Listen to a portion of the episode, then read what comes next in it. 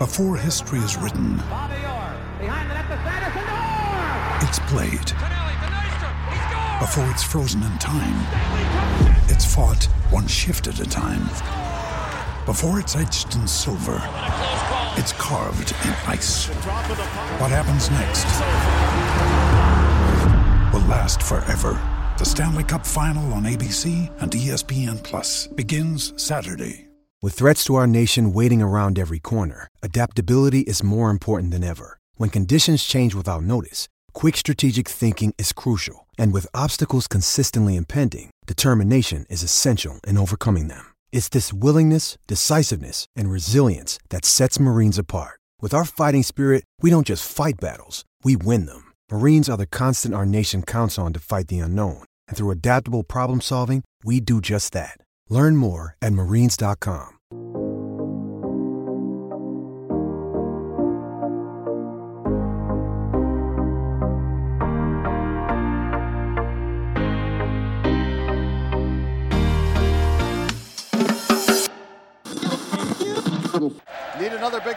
conversion. Meyer looking to throw, fires deep down the left side for Blythe, and he has the catch. Tiptoeing the sidelines, 20, 10, 5, touchdown, Todd Blythe, his fourth of the day. Unbelievable. All right, welcome in episode 12 of the Meyer to Blythe podcast. I'm your host, Brett Meyer, joined as always, uh, co-host number one, Todd Blythe. Todd, what's going on? Doing well, quarterback. How are you?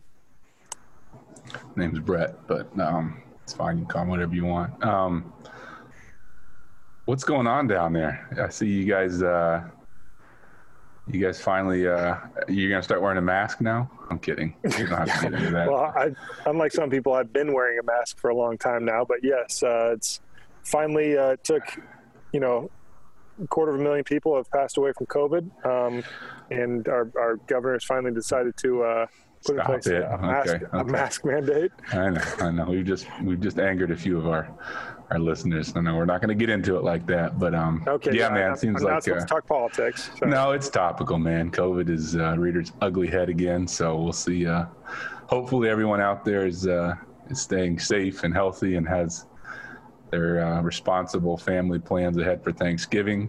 I know we're trying to alter and adjust ours a little bit and just have. Uh, um, just you know karina's sister my wife karina her sister and her husband and their little one miles will come over and hang out and we'll do a turkey and we'll hang out and keep it low key and a lot smaller than it usually is but uh, hopefully uh, yeah everyone out there is just safe and healthy and mentally in a good place and physically in a good place and uh, we're all smart and we can kind of sacrifice this year for thanksgiving what do you think Yeah. todd Yeah, for sure. I mean, we're we're doing similar things. We're kind of fig- trying to figure out what we're going to do with my my side of the family and, and my wife Britt's as well.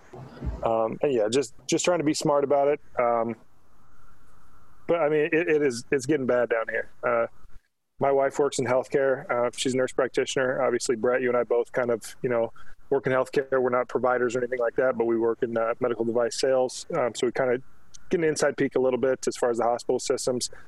Um, there are literally no ICU beds available down here. I mean, there's like a 30 person wait um, to get a bed.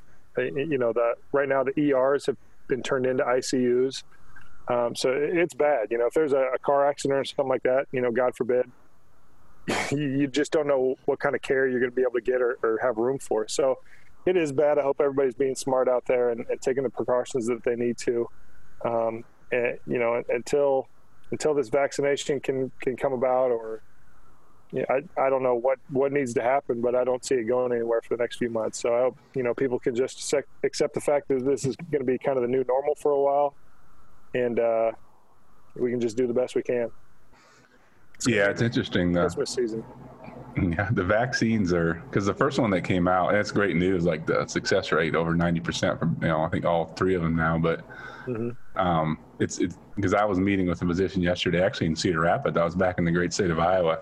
I flew into um, the Eastern Iowa airport, and they got these ugly, stupid like you know like the the big Cy. I think they started in Ames. They have like the mascot um, like statues around. hmm And of course, they got these. God, they're so ugly. The stupid herky ones in the airport and stuff. I'm like, But um, I was meeting. Yeah, I just tried to get in and out as fast as I could. Um, but uh, first off, like the storm in Cedar Rapids, like I was, I hadn't been there obviously, like, and it's kind of come and gone, and you know all the news and everything we've had since then, you, it's easily forgotten about. But like, blown away at the amount of like we drove by, we were just kind of driving through because we had some time before our meeting, and like there was just this big empty lot with just like like trees like just dead trees. And I, I, was like i was just blown away at how much damage. It, it, was, it was wild man. I mean yeah. it was i've never seen or been through anything like that. And cedar rapids got hit hard. I've yeah i know they got hit super hard. Yeah it's, it's, it's been brutal. Yeah because i mean the world kind of moves on but like yeah there's still a lot of cleanup that needs to be done. And because uh, you know i've not I'm, we're trying to minimize travel but you know my territory i cover like four and a half states. So you know the guys on our team you know that work with me, we you know we got to travel to some places and we're in hotels and the hotels have been empty. But I was in Cedar Rapids. That was the first parking lot was full, hotel was booked, and I'm at the front desk like, you know, it's great you guys are booked. But she's like, she's like, well, it is, but it isn't. It's all crews. construction workers. Yeah. I was like, yep. oh yeah, like yeah. I, I, had the exact same thing. I stayed in Cedar Rapids for an overnight for work, and my I, I had trouble finding a hotel. This was, you know, over a month ago probably.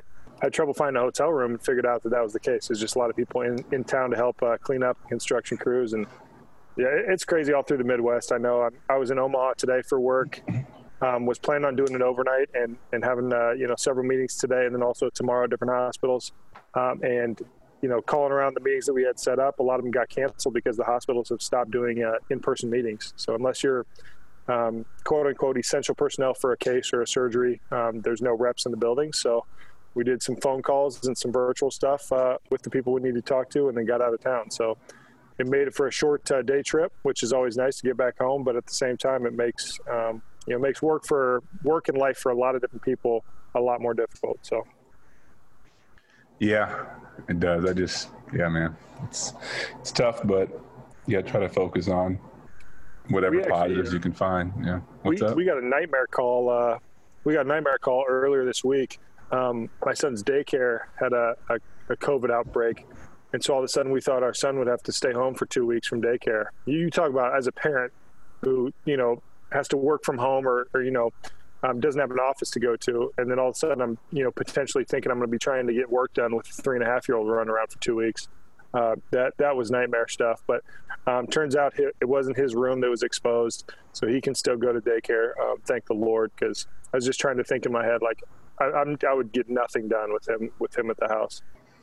So that's interesting. The protocol. So they just the whatever room, then those kids got to stay home. Yeah, and actually they just changed it. And who knows if this is right or wrong? It's you know based on opinion at this point, more than fact probably. But now it's if your kid, if you can get your kid to wear a mask the whole time, um, they can be exempt from being uh, from having to quarantine. So yeah, it's it's wild. And, and yeah, they're trying to require masks for any kids that are two and over. Good luck like, with that. Yeah, luckily Jace, our you know our son is three and a half. He he kind of thinks it's cool to wear a mask. Yeah, that's how Olivia is. Or she wears but, it. Yeah. But there's a lot of kids out there that are just not going to be having that. So yeah. is I, that what Brittany the daycare workers? But is that what Brittany did for you? Like Todd, you're a superhero, and then you decided to wear it. Yeah, and then I decided to wear a mask. Yeah, that's exactly right. She got me a Batman mask. Oh, Batman, he's a bum anyway. But okay. Um, all right, so yeah, COVID. Let's get away from COVID. Kansas State football this week. Oh wait, COVID mm-hmm. right there, staring us again right down yeah, the barrel. Right, so, right back on top of the list. Um, Are we going to play this week? You know what? I think um, I was educated on uh, Chris Williams' pod, which you know you're typically not educated when you're learning from somebody from Clarinda, him and Carper. Um, no, I'm kidding. Um, Stansbury's a Clarinda kid too, I guess. So yeah, Chris and uh, Chris and Jared. But um, him and Bloom were talking about it how different leagues have different kind of protocols about like what how many players because I think the other leagues, the Big Ten and maybe the Pac-12, it's you have to have 56 scholarship players mm-hmm. available, or is you know whatever certain number. Whereas the Big or the Big 12, it counts like walk-ons count towards those numbers. So essentially, you have more leeway before you have to cancel a game. And that's probably why the Big 12 has only had, I think, the one game between Baylor.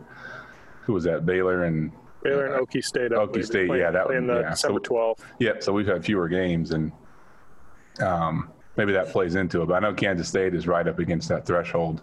And another inter- interesting point they talked about on their pod, which I, I, just from my time living in Wisconsin, I've got to know some guys that played there and are, are kind of tied in with that athletic department in the football program. Was that like Wisconsin actually met the threshold to play their first game? And and I don't know if they, you know, how they could choose not to, but they chose not to. And like Minnesota was in a similar situation. Their first game went ahead and played and got you know beat up pretty good. I think they might have played Michigan their first game, but so yeah, inconsistencies all over. But I get it. You know, Wisconsin, they probably only have to play like you know six games or whatever. You know, they they got a chance to be a playoff team this year. I yeah, I saw the same thing for Wisconsin. That that's kind of BS in my opinion. Like if you meet the the requirements to play and you opt out of the game, like to me that's the definition of a forfeit. Um, I get we're in weird times and all that, but if the if the league has put down standards to say, hey, if you meet these standards, you play. If you you know, if, if this happens, X amount of people are out, uh, then you don't play, and you have enough people to play. It, yeah, it sucks. You're shorthanded, but you got to play the football game. Um, in my humble opinion, now nobody cares what I think for the most part, but uh, I mean that, that seems like more of a forfeit. But yeah, I know we had we had a lot of contract tracing and COVID issues before our first game. I mean, you call it an excuse, call it whatever you want, but like if we're healthy and our team's practicing, we got a full roster, we probably win that game. Um, yeah. But, you know, whatever. We went and played a good Sun Belt team and lost. And I know there's, you know, Wisconsin decided not to play when we we played. Minnesota played, and you know, who knows? There's probably you know, Wisconsin if they if they have to forfeit that game, it's not going to hurt their playoff chances. Yeah, they're still they're still going to be you know whatever the case is, they'll be in the mix as long as they don't lose. So, but yeah, interesting. And um, you know, Kansas State, it's a it's a game that you know I can remember when we came to school. You know, one of the goals was like Remember that in our first year when we it was 03, we were redshirting and Kansas State had just had that run where they had like Michael Bishop and Sproles was there, Sproles, Rober. They had all those guys and they just would beat us like Terrence Newman. We just could not, for whatever reason, you know, compete with. And that was in Bill Snyder. Obviously, had the program finally up and running and they were humming. They're really good, but you know, we, it just seemed like Kansas State was this you know, we treated them like they were Oklahoma or Texas or one of these schools that would just in. That's because they know, play us like that. Yeah, and I think we, you know, yeah, full disclosure, we we we benefited, you know, from the Ron Prince era, you know, yeah, and, and him being there, and you know, Bill Snyder's kind of first retirement or whatever that was, because obviously, you know, yeah, I mean, Ron Prince is, you know, he's a capable football coach, but he's no Bill Snyder. He's one of the best to ever do it. So, you know, we we had our success against Kansas State and going what two and two against them, right? Yeah, because the first game we played them in 04. That was the game where we that was our sixth win. That was a fun game because we got yeah, behind we early. fourth quarter comeback. Big time fourth quarter comeback. Todd Miller caught a touchdown on a slant pass. I remember you ran a snake, which is like our corner post. Our corner post. Yeah, yeah. off of our smash concept and um, vastly underthrown. Should have walked like in. you're gonna okay, walked you're gonna because you're going to run but away from a DB. I will never forget Todd Miller. Uh, for anybody who doesn't uh, know, you should if you're a Cyclone fan. Remember Todd Miller? He was about how tall is he? Five two, five three, maybe. no, he's he's probably like five eight or so. But um, just a quick little slot receiver for us. I remember before the game, he said he didn't like Manhattan. He said he was going to get he wanted to go down there, catch touchdown pass, do his ta- do his dance, and then get the f out of Manhattan. And uh, and I remember in the huddle, um, Brett called the play, and I remember I don't. It, this has been told back and forth different ways, and I don't remember which way was true. One was that the slant was supposed to go to me, and he said, "No, I got it." And then the I've also he's told me that that he was supposed to have the slant, and he told me to take it. But either way, you threw him a ball, and he went down and got it for a slant for a touchdown. Uh, and it, I mean, was probably the the turning point in the game for us. Um, but I, he was a stud. I, Todd Miller was one of my favorite teammates I've ever had. Tough as nails, five foot seven maybe. Um, but I mean, one of the funniest dudes I've ever been around. Yeah, he's uh, yeah, he's like yeah, he's awesome. He's great. But yeah, that was um, remember all then, his nicknames that Coach Grant gave him. Bat pads and what Bat pads, gobstopper, uh, ham, handball. yeah, the um, but that's a fun game. Like if I think there's something maybe something on YouTube where if you can go back and just watch it because we had I know we were down like I think we were down big and then we had a bunch of turnovers on defense. I remember Lamarcus had a pick six. Yep. Cephus forced a fumble. and then we came back and scored on both those possessions, and then Todd Miller had that catch on the sideline, right, where he went up and got it, and yeah, and came, on our sideline, kind of came down like on his neck. I mean, again, a guy that's five seven, maybe five eight. I Mm-hmm. apologize, uh, Mills, if you're actually five nine, but it was probably a perfect throw too, which it- listen, yeah, it was a perfect throw for me. But I mean, he went up and got it, came down on his neck on the sideline, just Okay. a big time first down for us. I mean, uh, yeah, there, there was a lot of players that, that stepped up, and made big plays, and, and allowed us to come back. And what did we score? Like 28 unanswered uh, in the third and fourth quarter, something like that. Um, to, and that was the game that got us bowl eligible. So that was that was huge. That you know that was really the start of our career. That was our redshirt freshman year. Um, yeah, that was a fun one. But K State's one of those weird teams that they just play it's tough. It doesn't matter what our record is, what their record is. It's it's going to be a dogfight. There's always going to be a few uh, questionable calls. Um, so sometimes it feels like there's three teams playing and we got to beat two of them. Uh, but uh, but yeah, they, they- you know, I, I just I never feel comfortable going into a week with K State. I don't care how many players they have out with COVID. yeah, we outscored them twenty-eight to six in the fourth quarter. Is that any good? Yeah, yeah, Stevie had a big day, but yeah, that was uh, that was a fun day for sure. Um, but yeah, I mean, I think Kansas State this year. I mean, I think we're favored by the lines up to ten, so that means you know Vegas usually knows something. Looks like Which is up to 11. wild. Ten points in this game is wild. That, Yeah, that's I mean- Vegas is factoring in all the COVID stuff and Yeah, that's the thing. I, you know, I think Vegas again knows something, and you know, their coach coming out and saying we're like on the brink of it, and they've had injuries, and I think their backup quarterbacks playing. I'm just looking at some of the numbers, and you know, they're usually a team that's going to be up in the top half of the league rushing the ball. They're yeah. it's like they're running it. Um, you know, their number, they're, they're yeah, they're, they're running back. Speaking of short kids, they're uh, the guy who's leading them in rushing and receiving. This Deuce Vaughn, uh, number Mhm. 22. He's listed at 5'5", 168. Um, just a little uh, Darren Sproles. I don't know. I'm not gonna say The only Sproles. Darren listen, Sproles wannabe. Darren Sproles diet edition, Listen. but Sproles. You remember what he did to Greedy? I'm sorry. No, I- I'm not even going to put that on greedy. love. Listen, yeah, exactly. when Nobody you talk makes about like if somebody comes up and asks like this question does come up from time to time like who's the best player you've ever played against yada yada yada it's like the best players i saw obviously adrian peterson Adrian was Peterson. number one like far and away it's not even close and then darren sproles is number two yes. like the best players that we saw his ability to make somebody miss in the hole, and I'm talking a hole that's the width of your shoulder pads, and for for uh, Big 12, you know, all Big 12 safety to come downhill and not make that tackle. Uh, I mean, he was he was so electric. He was he's one of those guys where, as a as a the opposing team, you know, you normally sit on the bench and you're talking about what you're going to do next series and all that. I mean, half the time you want to go stand up and, and watch on the sideline to, just to see what he's going to do against the defense. I mean, he was he was so so good. That's why I played in the as as a five six running back. That's why I played in the NFL for, you know, whatever it was, 13, 14 years. yeah he was he was uh he was unbelievable he was so good but yeah adrian adrian peterson was um, Well, Adrian Peterson was a boy. Yeah, he- I mean, I remember one of our it kind of when we played down there. Of course, that was the first game his dad had ever seen him play because his dad had uh, was in jail for a while. So, like, of course, extra motivation, awesome. It was also the last game he played because he dove in the end zone for like his 11th touchdown of the game and broke his collarbone. Yeah. He had like, um, he had 900 yards and 11 oh my touchdowns. goodness! But like, I remember in warmups walking out and like, dude, he's like, he's basically like my height and just skull. One of our like, we had a uh, one of the walk-on quarterbacks that traveling that week, and he was like, dude, that's Adrian Peterson. I'm like, man, if you don't get, you don't, because he was back like catching punts. I'm like, look, man, if you're gonna suit up and play, like, then suit up and play. If you want to be Yeah. a fan, like, get your, shit, like, go back to your, the locker room. in your head, you thought the exact same thing, but you just can't, you can't say that out loud. I no, I've told this to other people. Like I'm six five.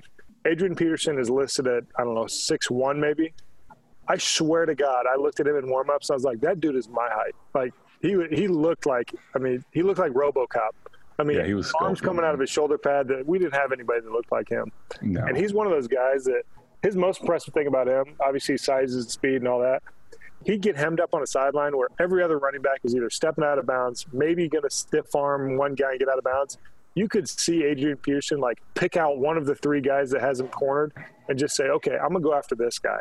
And he would just put his head down and try and truck through somebody. He was the most aggressive, like angry runner too. I remember one day, yeah, when Chiz. Chiz was here, he just came in one day and was like, "Hey, you guys need to watch this."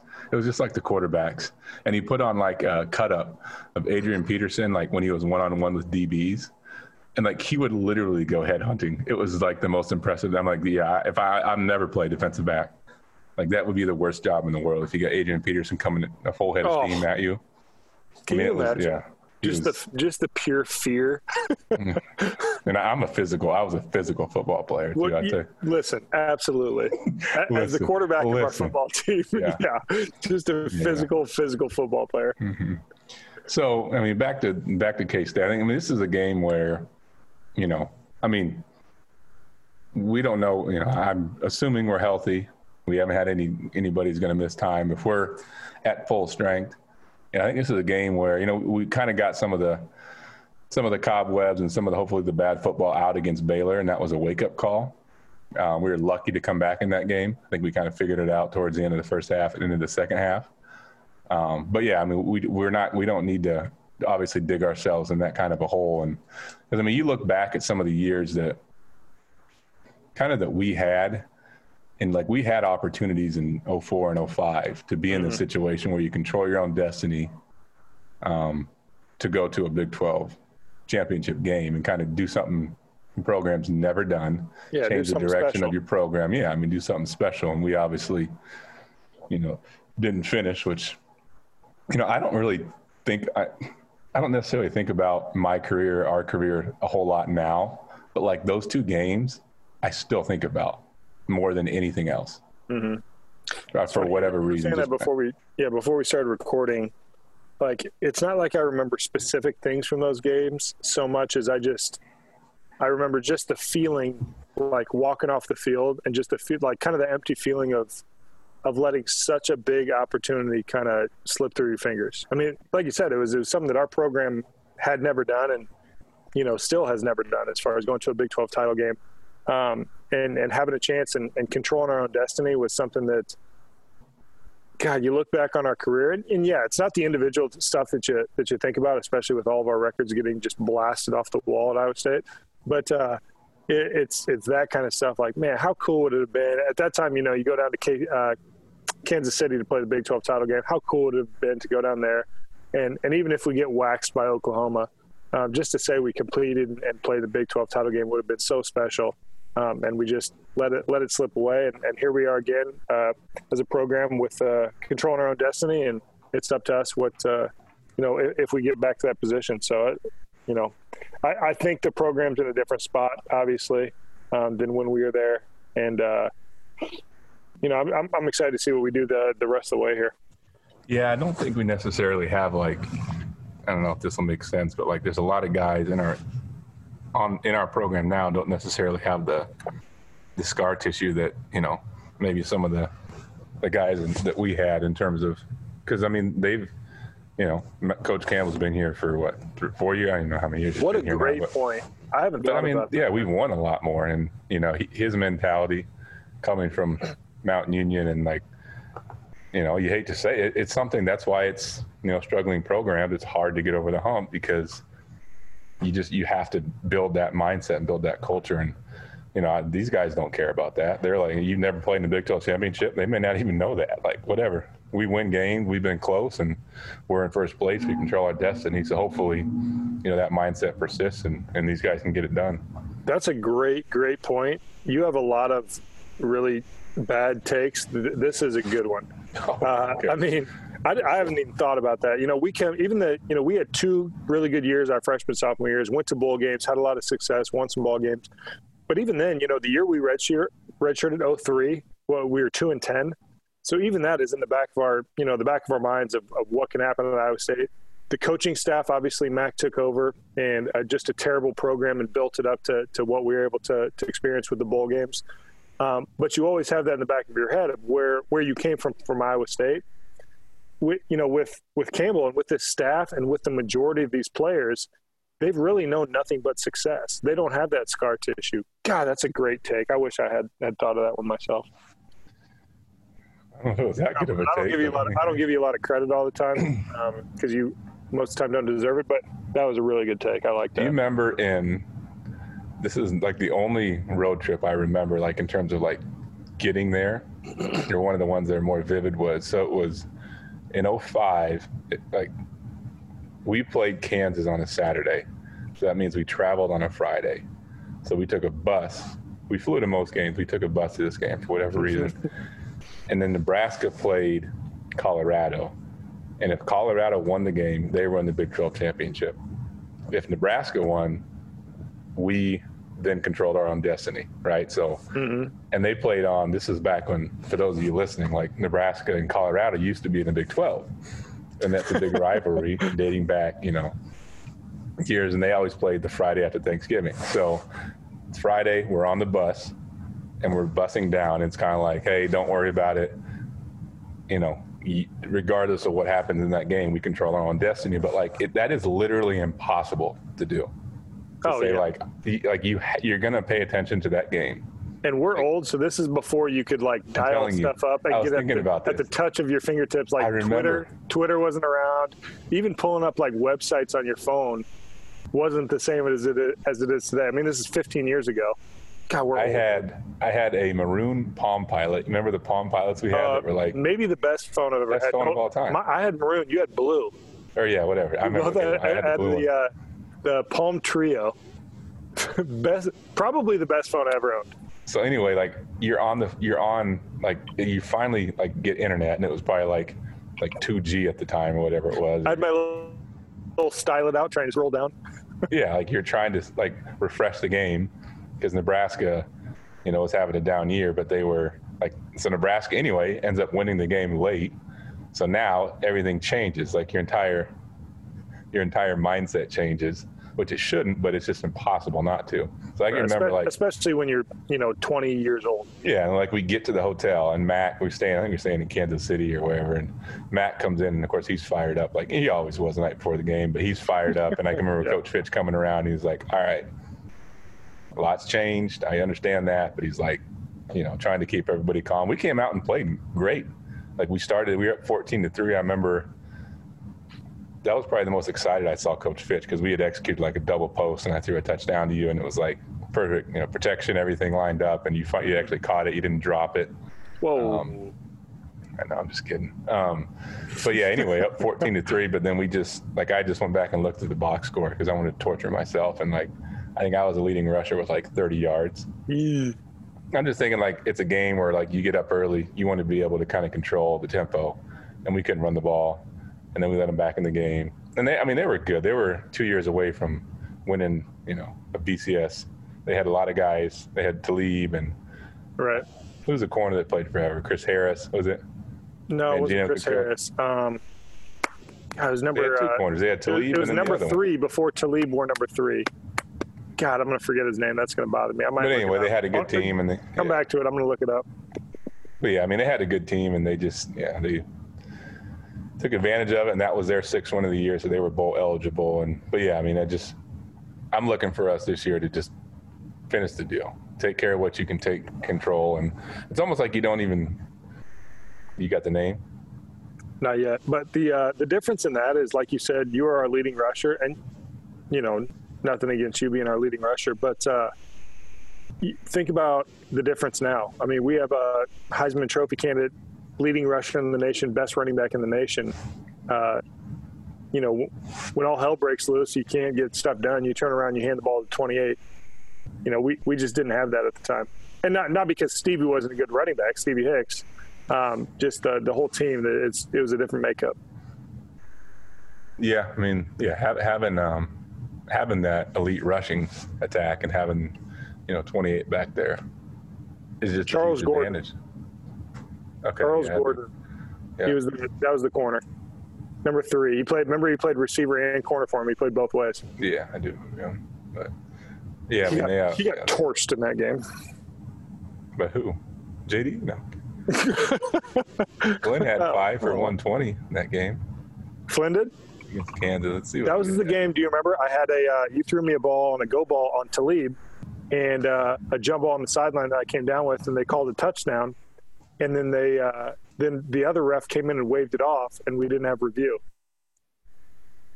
So initially they called it a touchdown, and then the other ref came in and waved it off and said I didn't get a foot down in bounds. wasn't a great ball, you know. I tried to pull it down on the on the. He had corner. 36 rushing attempts, average 1.6 yards per rush. Oh my goodness! Yeah, That's You should be able to fall fall forward enough times to be able to average two yards a, a pop. yeah. Flynn had five for 120. You had five for 86. JD had three for 20. Walter Nickel, two catches for 19 yards. I remember because we ran, we ran a under, and we ran like a. A under. I know this means nothing to our audience, but that was like a. It's like an old West Coast type play where you have a triangle read and the, the tight end runs like a 15 yard dig normally. And we called it A under corner because we ran that play so much. And he Oh, ran a corner instead of a dig, and we got a big first down off of it. You know what's hilarious is Yeah. you say that stuff now, and at the time I knew what I ran, and I didn't know what the hell was going on the rest of the the rest of the play for anybody else. And now after you know being around football and coaching and things like that, um, it would have really helped out the, probably the entire team had us as receivers, or specifically I'm talking about myself, um, understood the offense more so than just like, hey, here's the play. I know I have a post. Uh, but you know, yeah, I think it helps to. Well, it just helps to know like if you. understand you're- why I'm running this route. And Yeah, I need to. Do I need to get Maybe I'm outside not getting the ball, to, but I'm trying yeah, to, to get know, the corner the to top off and take the safety out, that kind of thing. yeah, yeah. Idiot receivers, but um. Weird. Yeah, man. Let's let's talk about something else because I'm ready Yeah, to break seriously. something. Um, you want to talk about the Masters? I'm surely there's some there's some golf fans uh, that listen to this. Uh, what do you think about uh, about DJ Dustin Johnson, one of the Masters? I mean, he's the best player in the world right now. He just kind of like, I think when he's on his game, there's nobody that can beat him. Like his best I- is better than anyone else. I, I say that, but then at the same time, you see flashes of if you can get 18 holes or you know 72 for a full tournament. If Rory's on his game, like the top of his game, and doesn't have his blow up holes or his lapses like he seems to do over the course of a tournament, who's better at on their A game, Rory or Dustin? I think it's those two. Yeah, I think it's Dustin though. Rory, I don't know. He can't. He hasn't Right proven now, that he can do do. it for 72 holes. Yeah, I know you're probably mad because Bryson. I am not a. Bryson guy. No, I'm not a Bryson guy. a. What an absolute tool shed.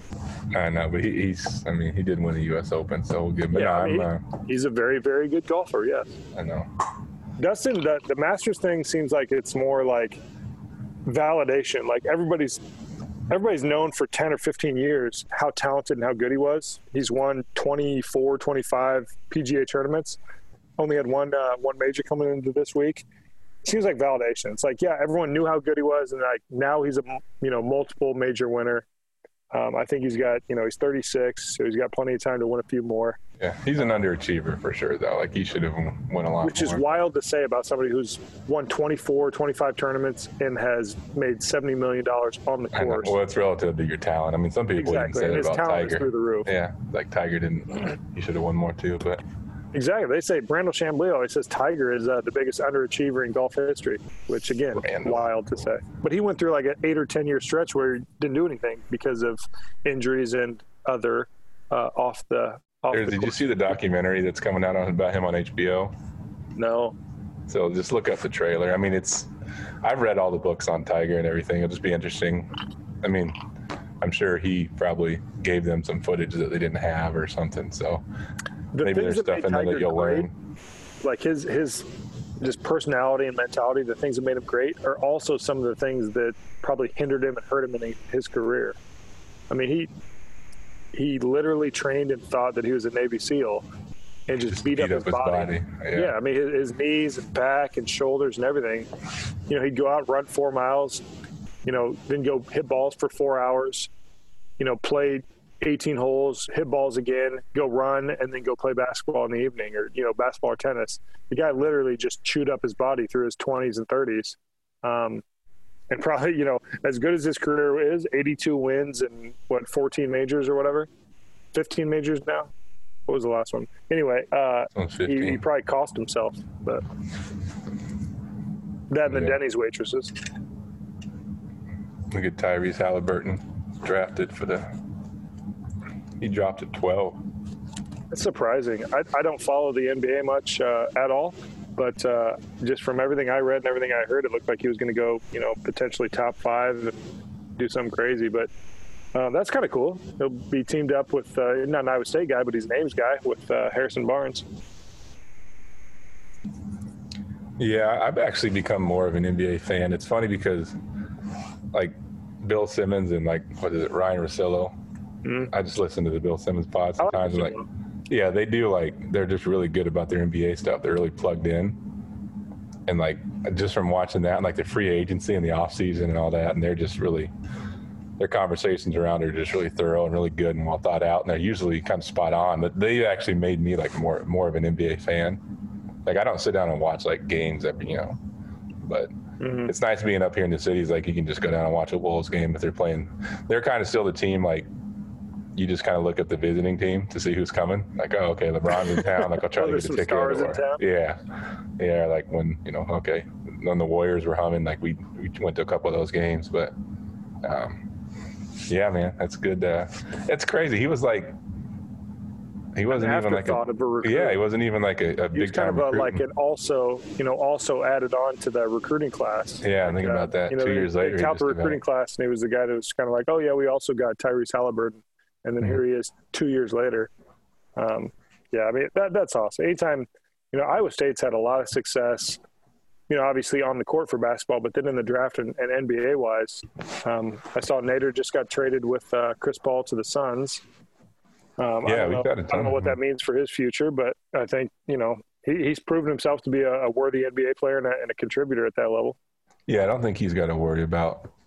You never know, but he seems to be like a, a guy that's firmly entrenched and has a roster spot for a while. He's a good player, but We've uh, and I, and I don't know these guys personally. Um, you know, Monte I've never met, Naz I've never met, uh, Niang I've met and hung out with. You know, a, a little bit at some football games, stuff like that. But are- are there better? Are there any better ambassadors to Iowa State than you know that that group of guys? And Halliburton can be thrown in that mix as well. I mean, I, I love going on Twitter and seeing like Georges Niang just want to fight every you know Iowa fan that wants to talk talk crap in his uh, on his timeline. I mean, to, for an NBA guy who's got more stuff to worry about to just drop whatever he's doing or just get into an argument with an Iowa fan, I respect the hell out of that.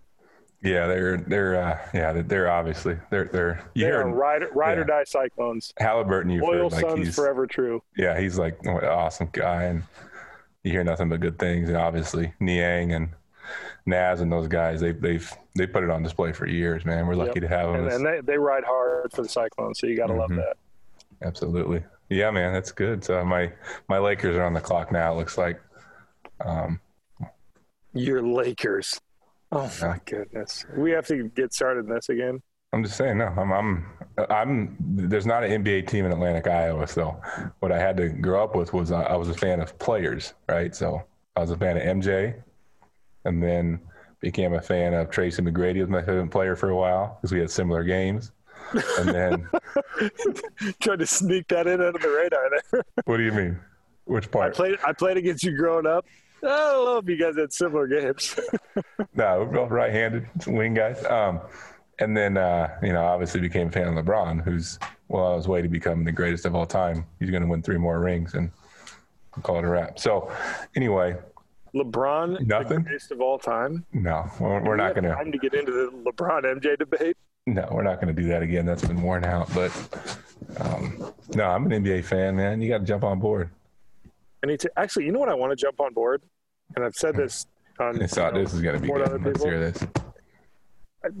Well, you're not going to like this. I need to talk to Chris Williams about this, but I want to be a NASCAR fan. I just don't know how to get started. Somebody needs to give me like a person, uh, like a, a driver, whatever. Bubba Wallace, go for the brother. I'm, I'm in. Bubba, isn't he? He's Jordan. Like Jordan started. oh yeah, no, MJ's in. Yeah, there you go. Okay, Bubba, Wallace is my Michael guy. Jordan's I'm all in on Bubba Wallace. Then he's he's a MJ guy. Uh, I mean, I just I need a driver that I can just be like, yep, that's my guy, just dive into. Because once I like like something like a golf or anything like that, I mean, I'll nerd out and I'll you know dig in and Google and watch any YouTube video. I just don't have a guy like in NASCAR that I know anything about. I know nothing about the sport, but it's I see NASCAR fans and they're very passionate, and I, I just love and respect anything where where people are just overly passionate and probably more so than they should be, and that's what I want to be with NASCAR. But I need a driver. So I, Yeah, I think- so. Anybody out there listening, if if anyone's listening, um, just just tell me who to be a fan of. Tell me what driver I need to I need to follow. Chris is like deep into the racing scene. That's his deal. So you should hit him up. I know if he ever does a decides to do it like a NASCAR episode, like podcast, I just want to go. I don't want to obviously contribute because I won't be able to. I just want to go and listen and learn. So, Chris, if you're listening, buddy, tell me who I need to be a fan of. I just told you, Bubba Wallace. Okay, give me a reason why. More than the obvious. what do you mean the is obvious? He, is he good? That's like, is he good? I don't know if he's, he's any good or not. and he's, no a, he's a stand-up human being. He's a great human being. Is he a good driver? I have no idea. I don't know. Well, the, the so I've heard people talk about the F1 show on Netflix, and that made them like super big fans of it. So that's like I know exactly what you're talking yeah. about. So yeah, so that, yeah, there you go. That's maybe NASCAR needs I, to do something like that, right. like a behind the scenes. I need to just dive in, find a podcast of, uh, and actually the uh, the Todd and Line girls were saying that on their podcast because they had a mailbag episode, um, and to send in questions. And Steph's uh, is a big NASCAR fan, so I said the the same thing to them, like, how do I get started? she said, just you know, just start, you know, watch, you know, watch what you can, watch YouTube videos, listen to podcasts, um, that kind of thing. So. Well, I always got a track. Just go hang out the track. I think they lost. Uh, you didn't sign the petition that Chris uh, Williams sent out. Come on, man, be a team player. Uh, I, I, I think NASCAR is not coming to town this year. Coming to Newton, so the the track's just going to sit there. So that was a big loss for uh, for Newton, the state of Iowa, in, in terms of NASCAR. You're you're not exactly plugged in in NASCAR, I can tell. Well, I know um, yeah, I, have never. You know, you can't, know say that can't say that I've, watched any races, but I think that's one of those things. My brother-in-law is big, in, not big into it, but he's a fan. He's been to races, so it's probably one of those things. Like if you're able to go live, like hockey, you watch a hockey oh, game live. It's fun great, on TV. That's a great it's point. God, terrible. you had two really good takes tonight. That, that's your second really good take. Because I don't know. I've tried to get, a third going, and I can't really, uh, I can't really get into it. But I've been to live like hockey games in person. It's absolute blast. Like it's nonstop action. Yeah, I went to the last time the Wild when I first moved up here to Minneapolis. I went to a Wild playoff game. It was a first round, and they clinched it against the Blues. And like, so the hockey um, where they play is in St. Paul at the Xcel Energy Center so like it's the whole, you know, everything around the stadium, bunch of bars. You walk to it, and it was like a legitimate, like really good time. Same thing with the um, the soccer. They got MLS here. They got like a perfect, nice little, like 20, 25, 30,000 seat stadium downtown, and like that was it was a fun atmosphere to go yeah, watch like a soccer game. I hate to say it, but Minneapolis is actually, has so much cool stuff going on. Anytime I go up there, I hate driving there. I don't know why. Like the the highway system, like the exits and stuff to try and get into downtown is an absolute nightmare.